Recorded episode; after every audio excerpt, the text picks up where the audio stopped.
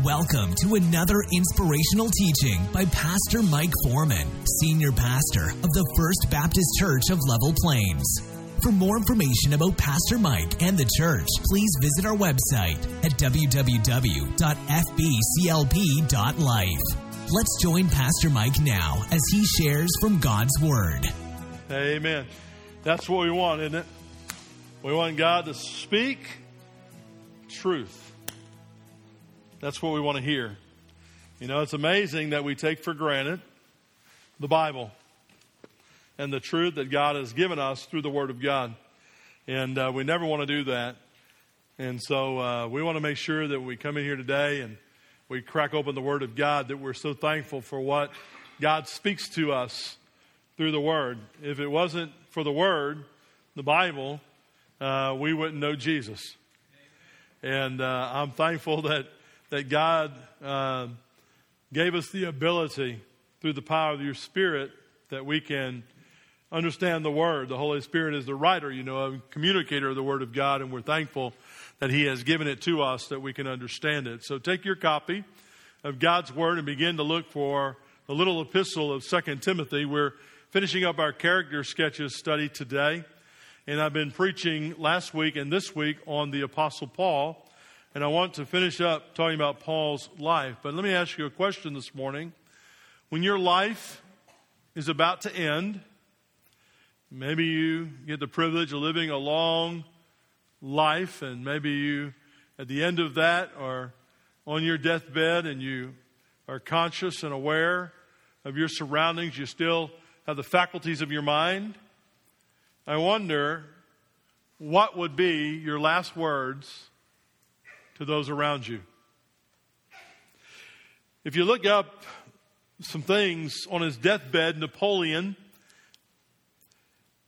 this is what he said. He said, Listen, he said, I die before my time. If you don't know anything about Napoleon, he died way before his time. But he says, I die before my time, and my body will be given back to earth to become the food of worms. Such is the fate which is so soon awaits the great Napoleon. Mahatma Gandhi, known as probably one of the greatest Hindu religious spiritual leaders, said these words as his days were coming to a close. He says, and I quote, My days are numbered. I am not likely to live very long, perhaps a year or a little more. Now, listen to what he goes on and says. It's very important for you to listen to what he says. For the first time in 50 years, I find myself in a slough of despondency. All about me is darkness. I am praying for light. Well, Mahatma Gandhi, it's too late for you, but the light was Jesus Christ. Jesus Christ is the light. Greatest spiritual leader, according to the Hindus, that ever walked, and he couldn't figure it out at the end of his life. Author and playwright George Bernard Shaw said these final words. Listen to what he says Sister, you're trying to keep me alive as an old curiosity, but I'm done. I'm finished. I'm going to die. That's pretty blunt, isn't it? What would you say if you were about to die? What would be your final words? Well, the Apostle Paul doesn't make us guess what his final words are going to be. He writes some final words to young Timothy, who's a pastor, a young leader in a church called Ephesus, who, if you know anything about Timothy, if you read 1st and 2nd Timothy, you find was a timid kind of young man. He, he wasn't a brash and bold and upfront, in your face kind of guy like Paul. But there were times that it was apparent that he had a weakness of his flesh. So Paul would encourage him to take a little uh, wine for his stomach causes. So he had a little bit of a stomach upsetting issue in his life. And, and, and he would also write to him and say, Don't let anyone look down on your youth. So he had a, an age issue. There were maybe some people in the church that thought they knew more than him because he was younger. And so, you know, Paul had to sort of encourage him. And so Paul would write to him, uh, Don't let them look down on your, your youth. You know, he, he, he had people in his church that, you know, were um, you know, causing persecution and struggle from inside the church, causing him difficulties. And so Paul would write to him, fight the good fight of the faith. You know, he, and he would tell him, stir up the gift of God that's been given to you on the inside. And so Paul writes to Timothy and he encourages him in 1st and 2nd Timothy to be all that he can be as a leader, as a pastor for the Lord Jesus Christ. And especially in 2nd Timothy, Paul is writing to him and encouraging him because Paul is about to die. Paul is about to leave this planet. And if you look down in chapter 4 of 2 Timothy, you begin in verse 6, you'll find that Paul writes these words to young Timothy. Listen to what he says. He says, For I am already being poured out as a drink offering and the time of my departure is at hand. I have fought the good fight. I have finished the race. I have kept the faith. Finally, he says, there is laid up for me the crown of righteousness, which the Lord, the righteous judge, will give to me on that day. And he says, not only to me, he said, but also to all who loved his appearing. Paul is about to die. He is giving some final words to young Timothy. In chapter 4, you find the beginning verses in verse 1. He talks to him about preaching. He says, Preach the word, be in season, be out of season. He says, Convince, rebuke, exhort with all long suffering and teaching. Why? For the time will come when they won't endure sound doctrine. I don't have time to preach that sermon this morning, but I want you to think about this morning Paul giving Timothy this charge because Paul is doing what we've seen many times in the Bible. He is handing over the mantle. He is handling, handing over to him the reins of ministry.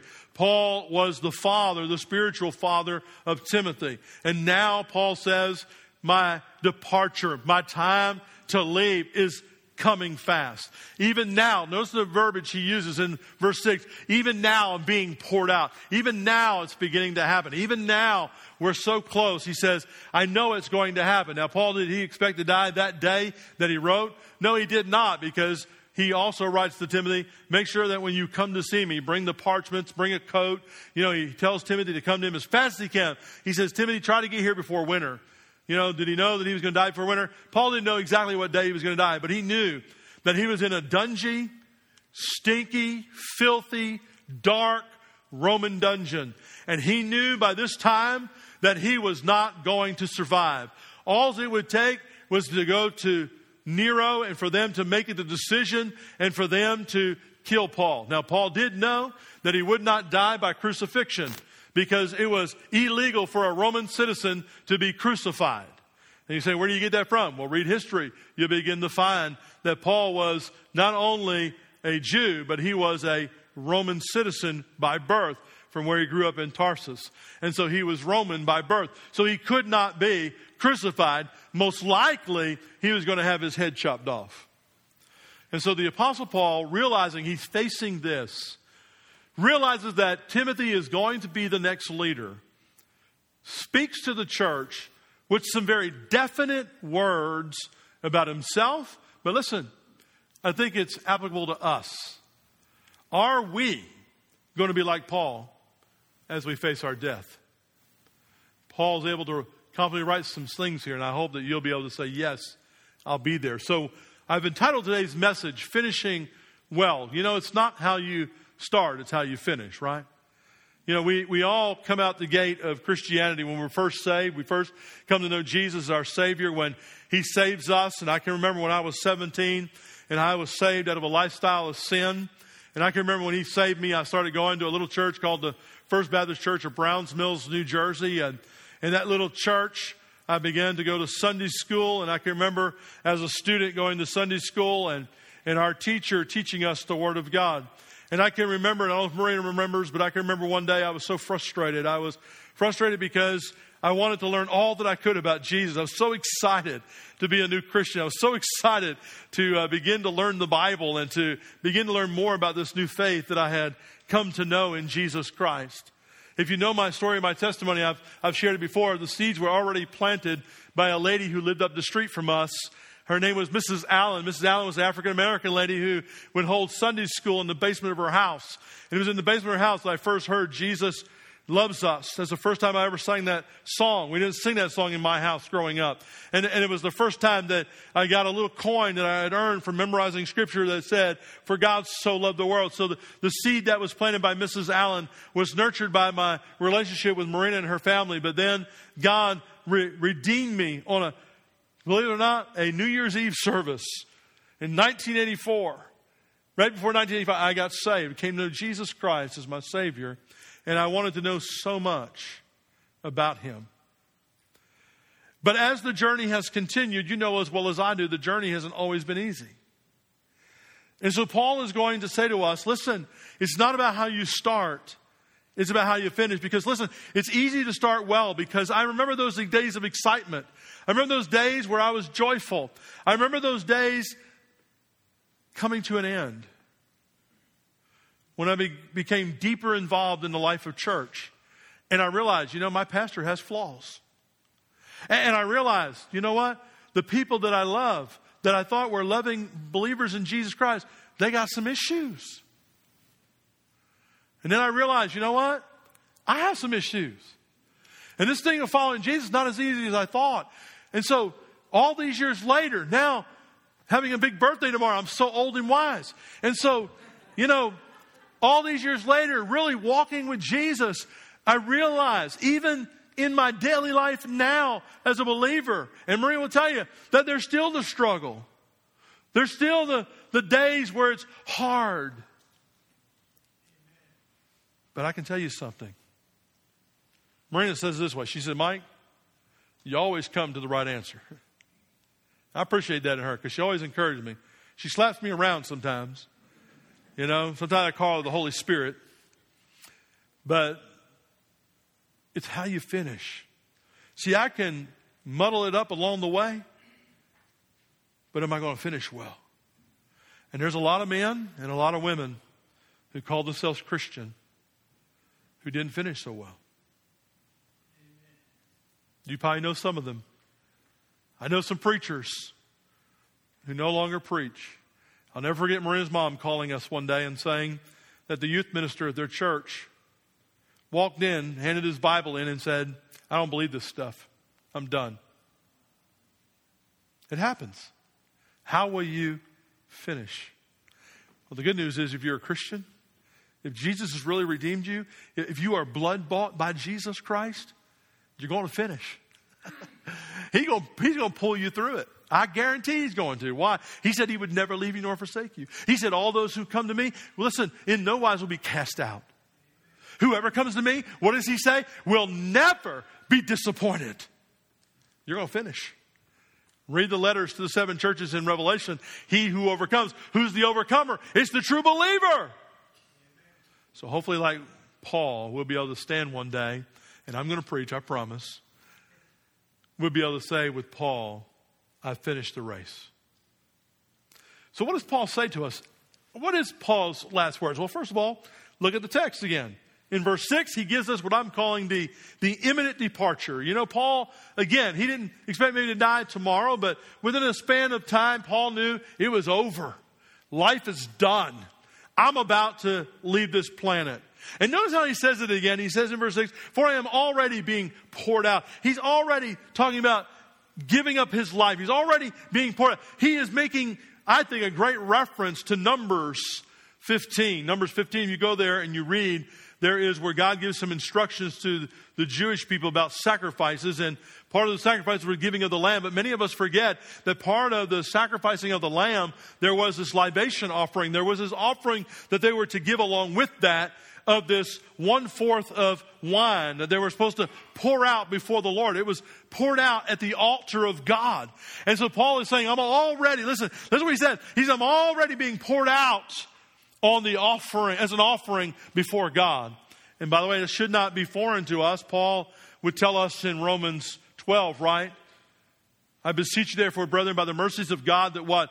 You offer your what? Your bodies as a living sacrifice. So it should not be foreign to us that Paul would say, you know, even now, as I'm, I'm thinking about dying and I'm thinking about going to be with Jesus, even now I'm being poured out. God is already using me in some mighty ways as an offering to Him back to him. And he says to us, he says, I'm already being poured out as a drink offering, and the time of my departure is at hand. That word departure is an interesting word because many commentators, you read many commentaries about that one particular word, they all interpret it differently.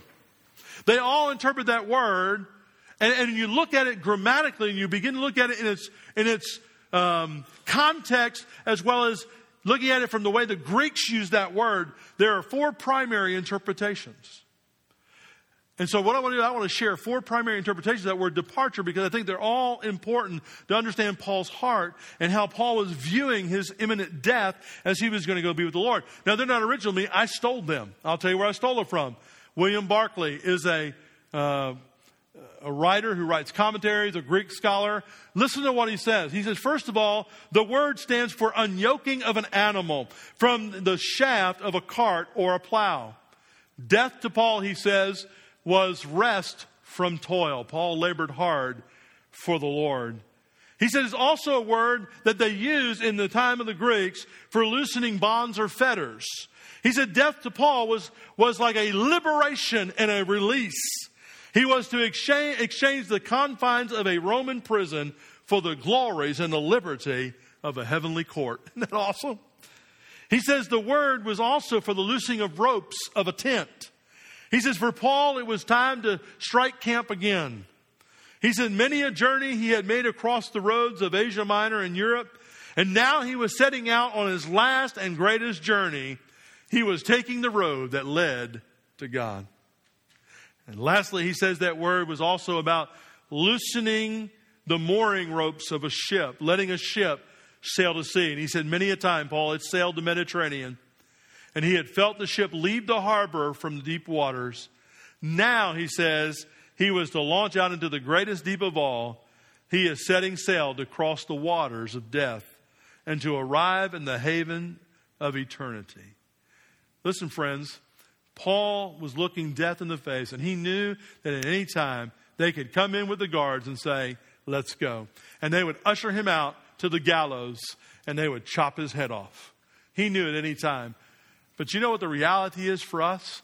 The reality is for us is that we also face imminent death, that we also have an imminent ending. See, we don't think so. We think, well, perhaps my family line. I tell Marina all the time she's going to outlive me by 25 years because her family lives to be in their 90s. My family died in their 60s and 70s. And so I said, You're going to outlive me a long time. But the reality is, may not be the case. The truth of the matter is, you can find that death will find you in a, in a, in a heartbeat or a lack thereof. See, the problem is, folks, the reason why we're not focused like Paul, the reason why we don't do the work of Christ with urgency like Paul, is because we think we have all day to do it. But the reality is, Mike Foreman could not hit 51. I can die tonight. Think about it. That's scary. I think back, how long has it been? Six years? Five years? Six years? Boy, I nailed it right on there. You know, Steve looked death in the face motorcycle wreck. Somebody just pulls out in front of you. You don't know. It ends that quick. Think we went through as we prayed for the Grantham family just a few months ago. Get on a four wheeler, you may not last. Friends, let me tell you something. We do not do the urgency of ministry like Paul because we think we got all day.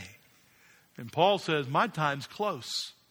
And I think it's a good reminder for us to think, you know, our day could come. And every time I preach a funeral, I'm reminded that the funeral is not for the person who's in the casket. The funeral is for those of us who are living to say, hey, death is real. And it's closer than we imagine. And bless God if He lets you live to be 150. Bless God. You won't want to be that long. Most people hit 90 or above, they're like, why am I even here? I want to go home and rest. So Paul says, listen, life for us, death for us, going home to be with Jesus for us is imminent. And if it's not death, the good news is, is Jesus coming back. Amen? Because he's coming back at any moment. And he says to be ready because we don't know when he's coming back. But he's coming back. Now, the heart of that is not only do we have this imminent death that's going to come, this departure, but, the, but notice the heart of what Paul really is trying to say to Timothy, because it really is an anthem. It is, it is really this encouraging, motivational speech that he gives about himself and his ministry. And I'm just simply calling this his faithfulness declared. So, what does Paul say, verse 7? Notice the text. He says in verse 7, I have fought the good fight. You know, Paul uses the analogy of sports. Paul obviously liked Alabama and uh, watched Alabama every time they played. And so he was a highly sports oriented guy. And so he, he liked boxing. And so he uses this boxing illustration. Now, you know, I'm just joking when I say all that, right? So don't take offense. Don't get mad. All right. Don't think I'm trying to add to the scripture about Paul watching boxing or whatever. I'm just saying that Paul uses this analogy. You remember before Paul would say to the Corinthian church, he says he fights as not as one punching the air. Notice Paul says, if I'm going to be in this ministry thing, I'm going to fight the good fight of faith. Amen. And notice it's a good fight. That is, he's fighting for the integrity and the truth of the gospel of Jesus Christ. Well, how do I know that? Because from the Damascus Road till here we are at the end, what was Paul all about? He wasn't about Paul. Matter of fact, he lists for us, remember, oh boy, remember Philippians? You should. I preached 22 sermons out of Philippians. You should remember Philippians. He gives us a whole list of all of his qualifications. He says, but they're nothing but garbage. They're nothing but rubbish. I don't care about those things. What I care about is Jesus Christ and preaching the gospel. And he says, I have fought the good fought, uh, good fight. I have preached the gospel. I have shared the faith. I have been all my life, regardless of what I've been through, all about Jesus since I've come to know him on the Damascus Road. And I wonder if that's what our life's about. I wonder if that's what we could say, that we are fighting the good fight. Can I tell you, one of the things we need to understand, for ladies and gentlemen, is that, listen, it is a fight. Amen? It is a fight. Listen, your fight, first of all, is against Satan. Satan hates the gospel. Satan hates Christian. And Satan is against us. Amen. And Satan wants to destroy us. And Paul reminds us in Ephesians 6, listen to what he says in his own words. He said, For we do not wrestle against flesh and blood. He said, but against principalities and powers and against the rulers of the darkness of this age, against spiritual hosts of wickedness in the heavenly places. Paul reminds us that the enemy of the gospel is not just the human people we see who are against it, but it's ultimately behind that is Satan himself because he doesn't want anybody being saved. He doesn't want people coming to faith. But can I tell you that Paul, somewhere along the line, knew that the fight also was in his own flesh. You say, oh, no, not Paul, not Paul. Paul would never, ever struggle. Well, look at 1 Corinthians 9 27. He says, But I discipline my body and bring it into subjection. If it was already there, why beat it? Why bring it into subjection? Now, you know he's not talking about physically, other than, you know, there's times he needs to fast, he's going to fast. Paul is not talking about taking something and beating himself. What Paul is talking about is the discipline that it takes in order to walk with Jesus when, listen, there's times you don't feel like walking with Jesus. When there are dark times in your life and you don't want to walk with Jesus. Listen, when you're facing depression, you don't want to walk with Jesus. Listen, when you're facing with sin, you got sin in your life and you don't want to walk for Jesus. Listen, you have to discipline yourself. You have to focus yourself. You have to get your heart back in track with Jesus Christ. Amen? Because John reminds us if I walk in the light as he's in the light, then I have fellowship. But if I walk in darkness, what? I lie and I don't practice the truth. So when I find myself there, what do I do? I have to discipline myself. I have to bring my body into subjection. He said, lest, he says, when I have preached to others, I myself should become disqualified. Paul said there's too much at stake. If I allow myself to go free, if I allow myself to enjoy sin for a season, if I allow myself to be distracted from Jesus Christ, and I don't discipline myself daily, then what's going to happen is I'm not going to preach the gospel where I need to preach the gospel. And the message that I preach will not be potent because I'll be in sin. And if it's not potent because I'm in sin, listen, listen, people are not going to get saved. If people are not going to get saved around me, then I'm not accomplishing God's mission for my life. And by the way, that's your mission as well as my mission is to preach the gospel. And so the apostle Paul says, listen, you may fight persecution against Satan. yourself, but the trouble also comes from trials.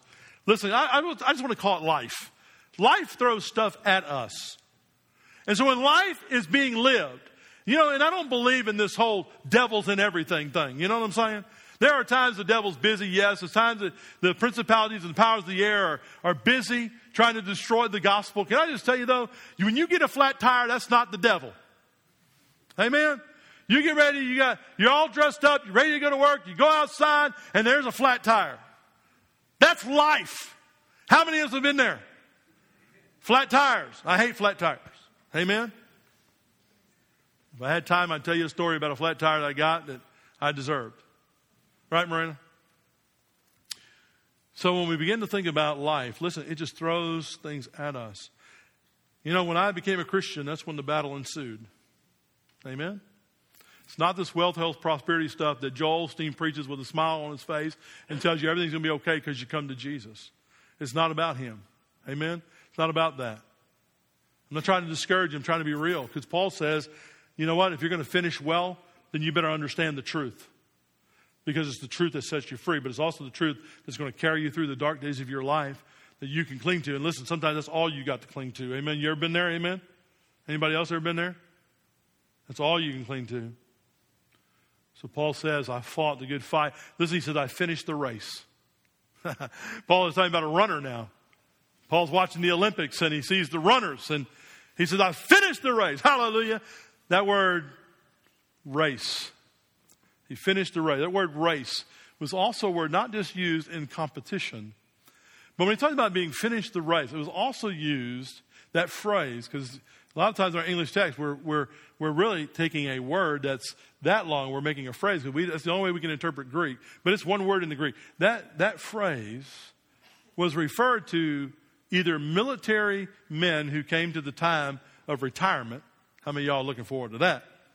Right? Came to the point of retirement, they were finished. Or it was used of a businessman who was retired. It was often used in those kinds of contexts. So here's Paul saying Paul's saying, I reached my retirement. What was Paul's retirement, by the way? It was death. Paul's retirement wasn't, you know, I'm going to buy the house out there on the golf course and play 18 holes every day. No, Paul's retirement was the casket. I'm going to die. Listen, my friends, listen to me very carefully. If you retire and enjoy your senior life, travel on the road, have a good time. But listen to me.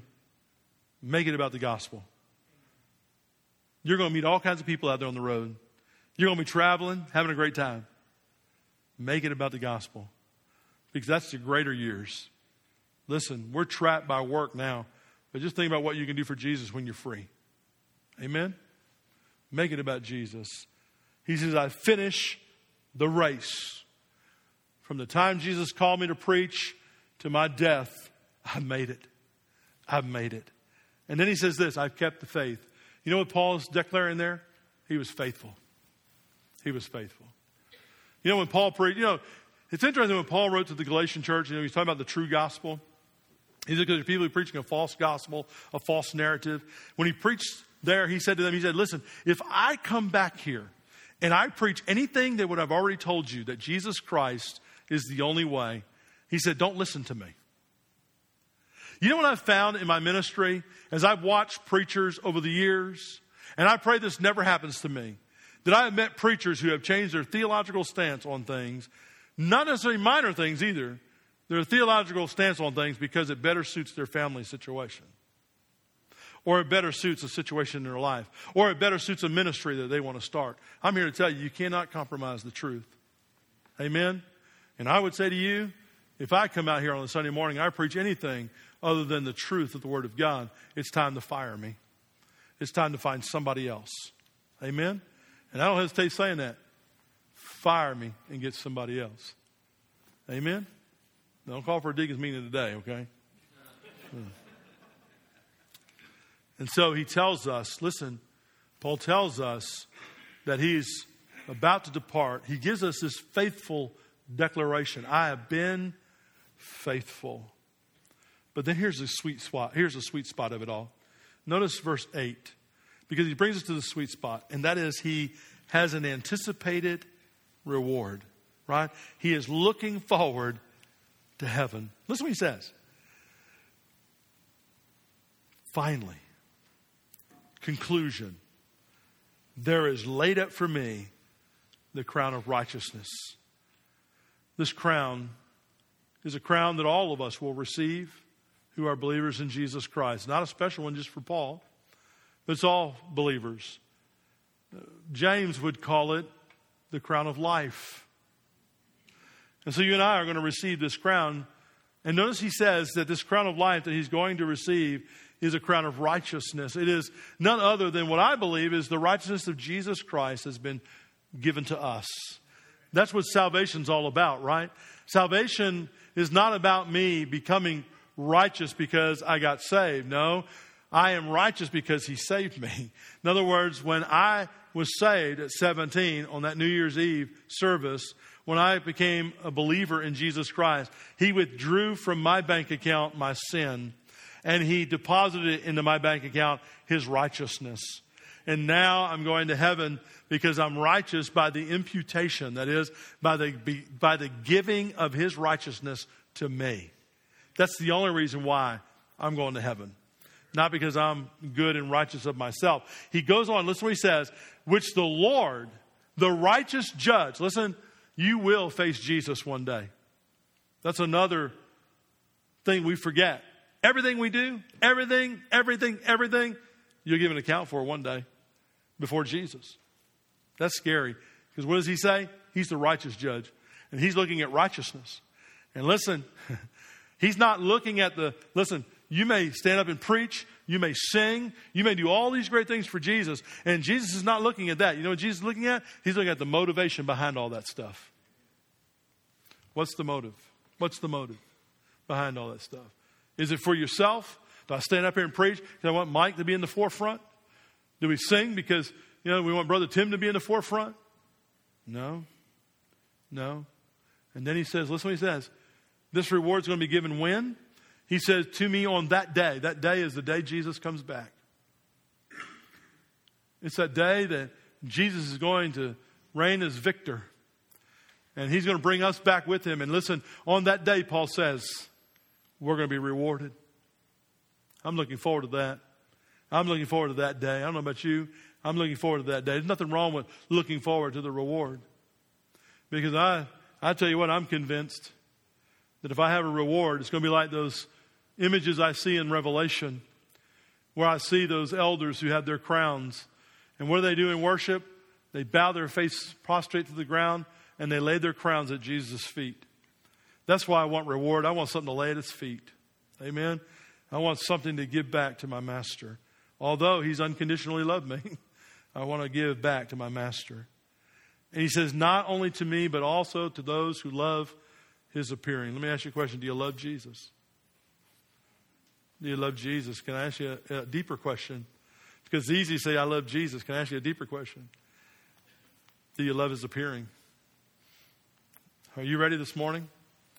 If Jesus was to come right now before we celebrate the Lord's Supper, are you ready? Are you, are you really anticipating that? He says to all those who love his appearing, well, I believe if you're a believer, you are.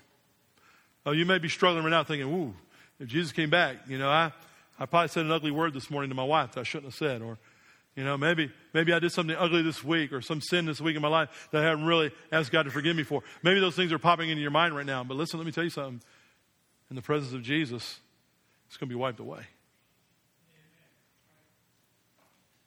I don't know about you, but I'm looking forward to that day. I'm looking forward to seeing him. So let's prepare our hearts for that. And how do we prepare our hearts for that? Well, we find it in the image of the Lord's Supper.